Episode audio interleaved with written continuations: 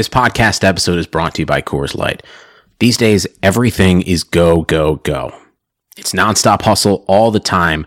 Work, friends, family expect you to be on twenty-four seven.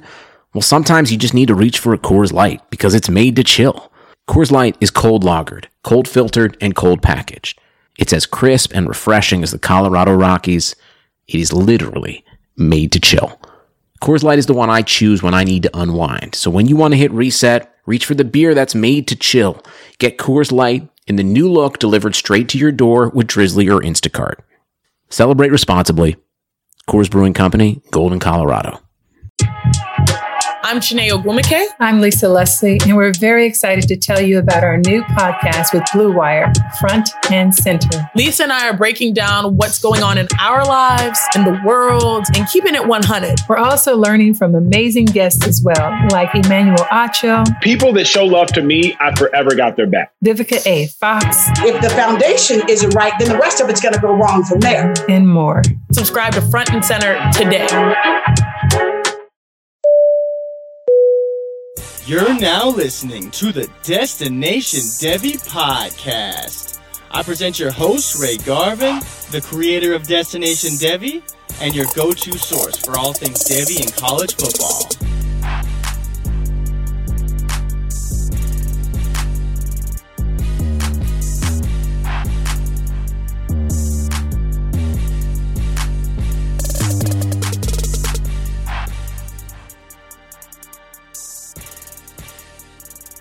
All right, welcome back, good people, to the Destination Debbie program.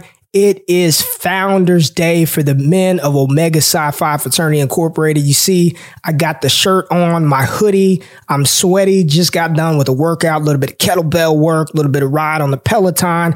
Gotta, gotta keep the mind fresh to give you guys good content. So I appreciate you being here. If this is your first time listening to the show via the podcast, please subscribe, rate, and review.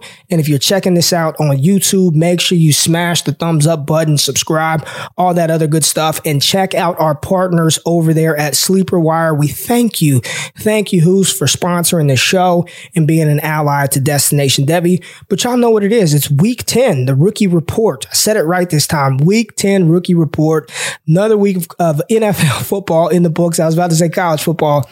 N F L is in the books. And man, uh, I- I'm live right now with my patrons. I got my squad members on the chat. We are live. And I, I was telling them before Uh, we got on this show, you know, uh, a lot of debate between the film and analytical in analytical Twitter when we're talking about these draft prospects comes to a, a head, comes to a boiling boiling point during the pre-draft process. Uh, you know, if this receiver didn't hit these analytical numbers, or if they stayed until their senior season, they're going to stink at the N F L. But then tape lies and your eyes can deceive you.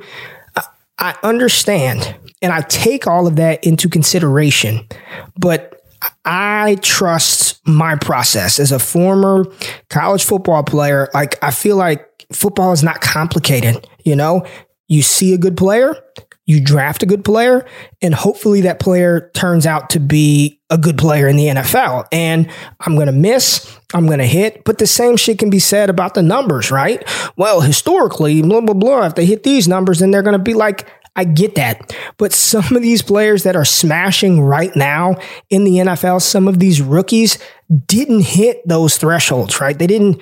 But you, if you watched any college football, like for, for, for, for five minutes, if you watch the game, you can't tell me that that player that I'm going to talk about right here wasn't good. And the first player that I want to talk about in this rookie report episode is Indianapolis Colts wide receiver Michael Pittman Junior And I talked about Pittman Junior pre-draft. He's got the N F L pedigree. His father, Michael Pittman, y'all know big guns. Michael Pittman was an N F L running back, Super Bowl champion. And this player at six foot four, two hundred twenty-three pounds, went out there uh, to the N F L Combine, dropped a four five forty yard dash, had a ninety-third percentile speed score, which is ridiculous. Burst score, upper percentile. Agility score, upper percentile. And at six foot four, the catch radius was damn near ninetieth percentile, according to player profiler dot com. I know that he didn't pop until his final season at U S C. I'm a U S C Trojans fan, and there was a lot wrong with those offenses, that is the quarterback play. Once he got Keaton Slovis, it was wheels up for Michael Pittman Junior He was a good collegiate player, and what he's done over the past two weeks for the Colts has been nothing short of outstanding. And you're talking about a player with an above eighty percent snap share in his past two games, coming back from that injury, right? Week nine versus Baltimore, this past week ten versus Tennessee. Seven targets versus Baltimore, eight targets this past week versus Tennessee, seven receptions, one hundred one yards, nineteen point two fantasy points. He had fifty-four air yards, so not doing a lot of damage through the air yet. And then they're also handing him the ball out of the backfield. Michael Pittman Junior, he was drafted at the top of the second round to be the alpha in that offense. Michael Pittman Junior is the alpha in that offense. T Y. Hilton is old and decrepit and not that good anymore. Zach Pascal is okay, but he is not an alpha. Michael Pittman profiles as an, an alpha X wide receiver, and they're moving him around all over the formation, best comparable to Dwayne Bowe. If you're in Dynasty right now, I, I don't know how easy it would be to acquire Pittman straight up, but he'd be a player that I'd be trying to package up in a deal, moving off a veteran and trying to get Pittman Junior This kid is good. This kid is good. He's got the size. He's got the athleticism. And we've seen over the past two weeks, his usage and involvement increase. Pittman Junior, baby, get, get you some Michael Pittman Junior Now, this next player who we all knew, and I, I just, I got to be vulnerable and open here. I've talked about this for like the past three days on Twitter of how bad I feel about not trusting my process. The entire twenty eighteen twenty nineteen seasons, two years, DeAndre Swift was my highest rated running back, top rated running back, dual threat running back, T D T, three down threat, can run the ball out of the backfield, can catch passes out of, can run the ball, catch passes out of the backfield. And we saw this going back to his twenty seventeen true freshman season, playing alongside Nick Chubb and Sony Michel and getting significant work with two of Georgia's best running backs. We saw what DeAndre Swift did throughout his collegiate career and all of last season. My running back won. And in February, right before the combine hit, I moved him down. I moved him down under Jonathan Taylor, and then the N F L draft happens, and I moved him below Clyde Edwards-Helaire and Jonathan Taylor. And I feel horrible because I knew, or at least I felt like he was the best back, and I let outside influence kind of factor into where I, I had him slotted. And I was telling people, you draft Clyde, you draft Jonathan Taylor, and that's what sucks, right? Because if I can go back in the time, I would have stuck to my guns and been like, I don't give a shit where J T landed. I don't give a crap about Clyde in, in Kansas City. DeAndre Swift, even though it's a bad landing spot, he's the running back you want to own in Dynasty. And I didn't give that advice. I, I gave the advice to draft these other players, and DeAndre Swift, after this past week, looks like he has taken over that offense. His snap share jumped from forty-one percent to seventy, almost seventy-nine percent, sixteen carries. He ran twenty-one routes out of the backfield, targeted five times, caught all five receptions, one hundred forty-nine total yards, and he scored a touchdown. Beautiful pass catch using that lateral agility. He just, he just look, he looks good. He looks good. He looks like the best. If you just watch film of, of DeAndre Swift, he looks like the best rookie running back, maybe outside of James Robinson. And my commitment to you, everyone who subscribes to this channel, listens to this podcast, rocks with me on Patreon, patreon.com forward slash all gas, come be a part of the squad. I will not do that again. I don't give a damn about landing spot. I'm trusting the talent. You know, I thought I would learn my lesson from A J Brown. Kind of applied it this year and went against my guns here with DeAndre Swift. Never again. It ain't happening again. D Swift is is dope. He's a fantastic runner, and I love the versatility. And hopefully, this usage pattern continues for the talented, talented rookie rusher, as well as James Robinson, man. And outside of, he's the best, right? When you're talking about fantasy production, who's been more productive as a rookie rusher than James Robinson? And versus Green Bay, his game could have been monstrous. He had twenty-three carries, ran nineteen routes, had five targets, caught two balls, one hundred twelve total yards, two touchdowns called back. two T Ds called back on these holding calls, both of them not one-yard runs either. I think one was like a ten-yard carry. Another one was like a fifteen, sixteen-yard run. Both of those called back. James Robinson, y'all know me. I have no problem saying I was wrong. I was wrong. Unless I know I'm getting a top five pick in twenty twenty-one, I ain't trading James Robinson. He's going to start next year. I do believe they're going to bring in some competition. Well, maybe not competition, but complementary players to share the workload with him so they're not beating him into the ground. But man, this dude is legit. And it seems like every single week we're talking about James Robinson. He's good. We're going to continue to talk about him. Still go out there and buy James Robinson from people like me who have been trying to unload him or have told you to sell this player. James Robinson is legit. I'm here for it. I want him. He's good. As well as Antonio Gibson, another one of these rookie running backs who go check the receipts. Uh, th- let me let me just tell y'all something. There's not a player, or very few. There are very few. There, there are a lot of players. I've talked about everybody. Like, I don't just do this. Like, this isn't a mirage. This isn't fake. Like, I actually love, live, breathe college football and scouting. Like, identifying prospects is easy. Setting a damn lineup, don't ask me any advice. I don't know. I, I can't set my own lineup. But when you're talking about talent, I got you covered with talent. If you're looking for players who are going to be producers, who are, who are going to have an opportunity to produce, you need to rock with me. I'm just telling you, I ain't tooting my own horn. I'm just telling you how it is, man. I'm telling you how it is. I called. We'll get to that in a second. Antonio Gibson, listen, he's still not being used how we all would like for him to be used. He's still not. J D. McKissick, fourteen targets in back-to-back weeks is insane. Alex Smith checking it down to J D. McKissick.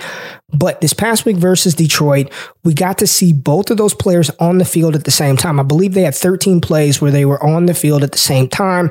J D. McKissick lined up in the slot. Antonio Gibson lined up primarily in the backfield. And I love the usage and the creativity by Washington, getting them both on the field at the same time instead of subbing out Gibson. Get him on the field at the same time. And Gibson rewarded us with two touchdowns, sixty-five total yards, ran sixteen routes, thirteen carries. Let's let's let's still still. There's probably still opportunity for you to go out and acquire Antonio Gibson in Dynasty. I want this guy. I believe I have him uh, top twenty-five in my cornerstone rankings. You get those uh, from being a squad member. But Gibson is dope, man. I I think we aren't even scratching the surface of what he could be. I, I'm so excited to see Gibson next year after a full offseason as an N F L running back, going through N F L running back conditioning, mini camps, O T As, getting more comfortable. And oh my gosh, people, if the Washington football team is in a position to draft Justin Fields and you put Justin Fields at that quarterback with Terry McLaurin, with Antonio Gibson, good things could happen. I'm excited about the potential. And as a Cowboys fan, I don't want to say that about the football team, but Antonio Gibson is a phenomenal talent, and I, I believe we're just we're just scratching the surface of what he can become for us in fantasy here in the near future. Now, Salvon Ahmed, gotta bring up Salvon Ahmed because he has produced in his limited opportunity, right? He's only played week nine, week ten, twenty-one carries this past week, ran eight routes, one reception, ninety total yards, and a touchdown. This was a player that I talked about coming out of Washington. I thought he was much more explosive, much more dynamic, at least on tape, than how he tested. And that's why sometimes to a certain degree, I take the combine with a couple of grains of salt. I'm not going to say a tiny grain because it does matter, but I, it, it just go to Twitter, put at RayGQ, and then type in Salvon Ahmed's name.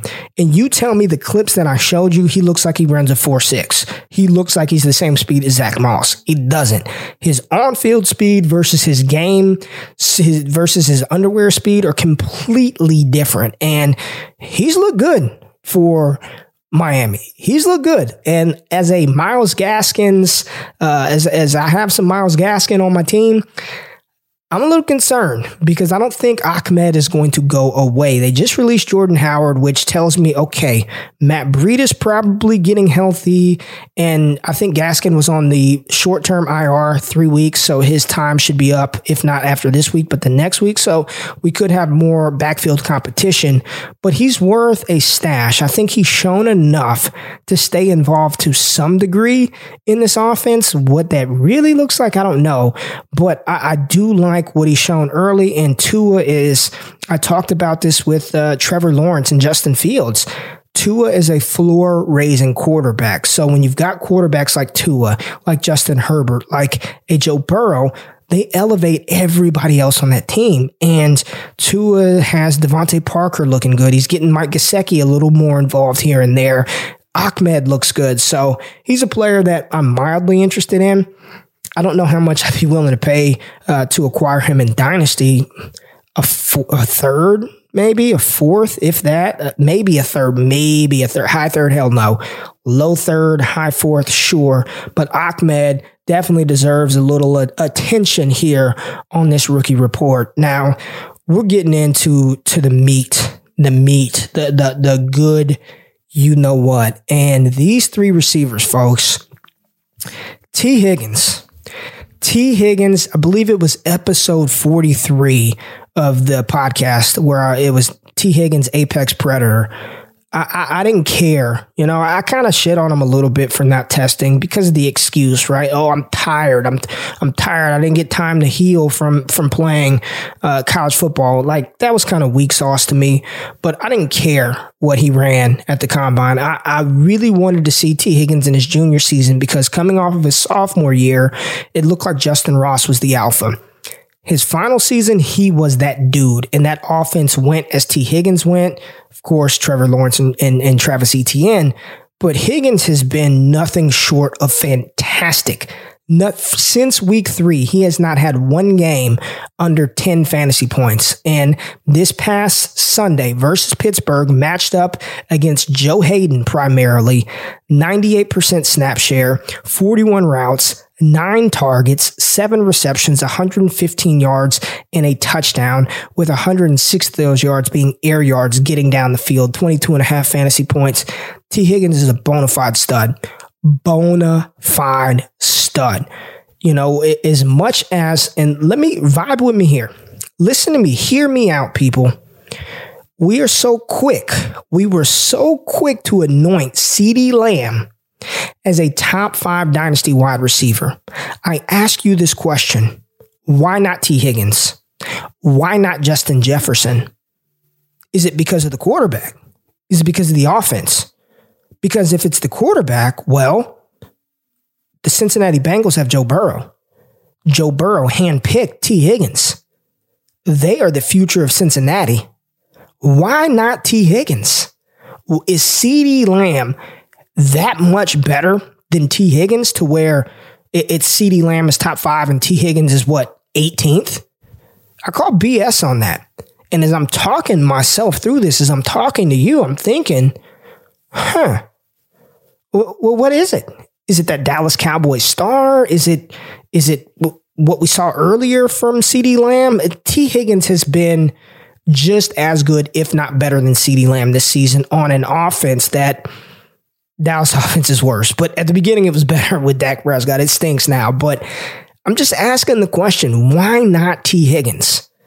And uh, I think there's a more of a case to be made for T. Higgins being, if, if CeeDee Lamb is a top five dynasty wide receiver, then T. Higgins has got to be top eight at least, as well as Justin Jefferson. And I talked about uh, with the with the patrons earlier, we talked about Terrace Marshall, uh, the rising junior, the, the current junior for L S U, and my, my thoughts about him being a first round pick here uh, in the twenty twenty-one N F L draft.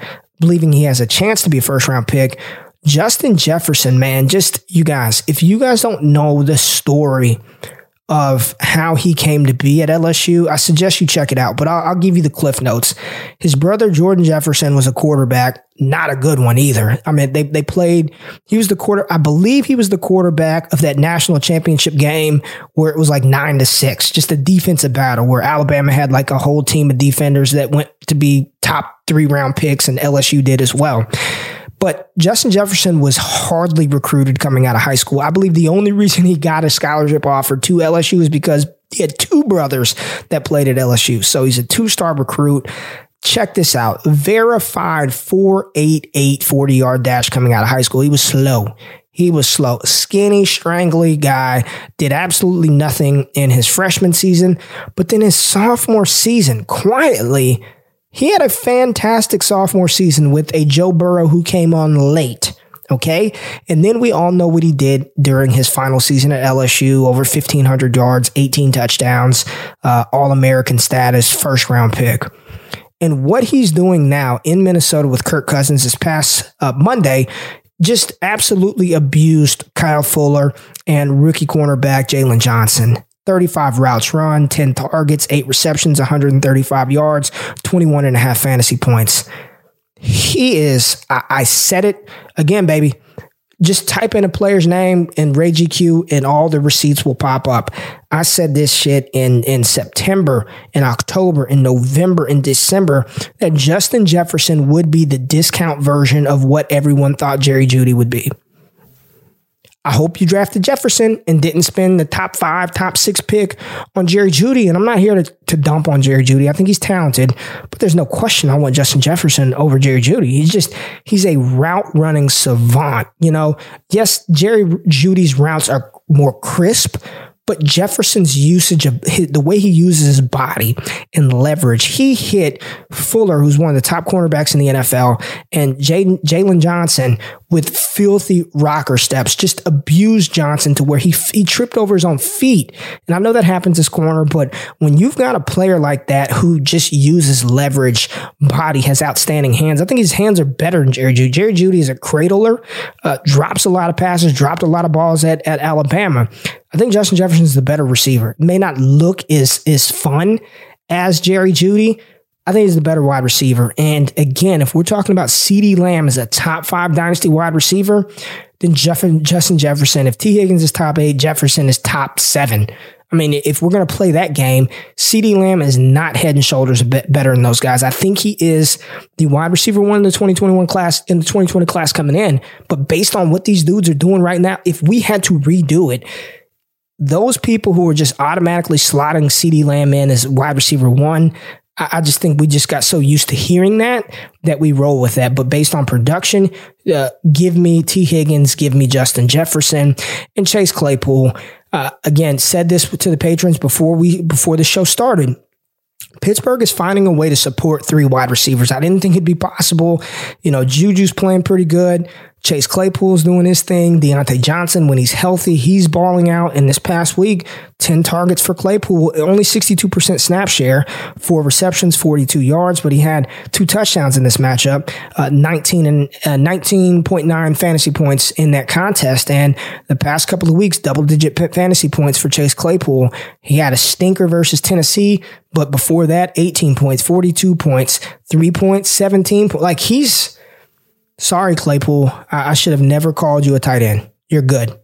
You are good. This this wide receiver class, folks, is just, you know, it it's fantastic. And I believe Ryan McDowell put a tweet out that it was prior to week ten that this twenty twenty wide receiver class has already outscored the historic twenty fourteen wide receiver class, which featured Odell Beckham Junior, Sammy Watkins, Mike Evans. You know, that... Kelvin Benjamin. I mean, that twenty fourteen wide receiver class was, they say it was one of the best of all time. And these twenty twenty guys have already exceeded that. The game is changing. The game is changing. And my advice to you all, my advice to you all who are, who are watching this play out is be ready for twenty twenty-one, because I know you know the names Jamar Chase, and you know Jaylen Waddle, and Devonta Smith, and Rondell Moore, but players like Amon-Ra Saint Brown, Seth Williams, uh, you know, what could Tamarion Terry be later on? Elijah Moore, who I talked about on the Future Cast show that dropped on the Roto Underworld Radio Network. There are some very, very good wide receivers in this twenty twenty-one class. And I promise you, I will not allow us to make the same mistakes as we did this year, because these dudes are coming in balling right out of the gate. So, uh, That's it for this show. I appreciate you dropping by. I appreciate you rocking with me. My squad members who are on the live feed, who stuck with me through this one, thank you. I'm going to jump back in and holler at y'all real quick. But if y'all like the content, if you like what we're laying down on the Destination Debbie channel, please subscribe. Doesn't, doesn't, just hit the subscribe button, hit a thumbs up button, engage in the comments. There's a lot of good stuff going on. My man Jordan Richards dropping videos. And uh, I got some other good stuff coming as far as uh, content on the podcast. podcast side that I want to announce very, very soon. It's coming. And again, geared to help you be better in Debbie and Dynasty. So I appreciate y'all rocking with me. I appreciate y'all stopping by, but y'all know, man, I'm rambling, baby. Drop the music.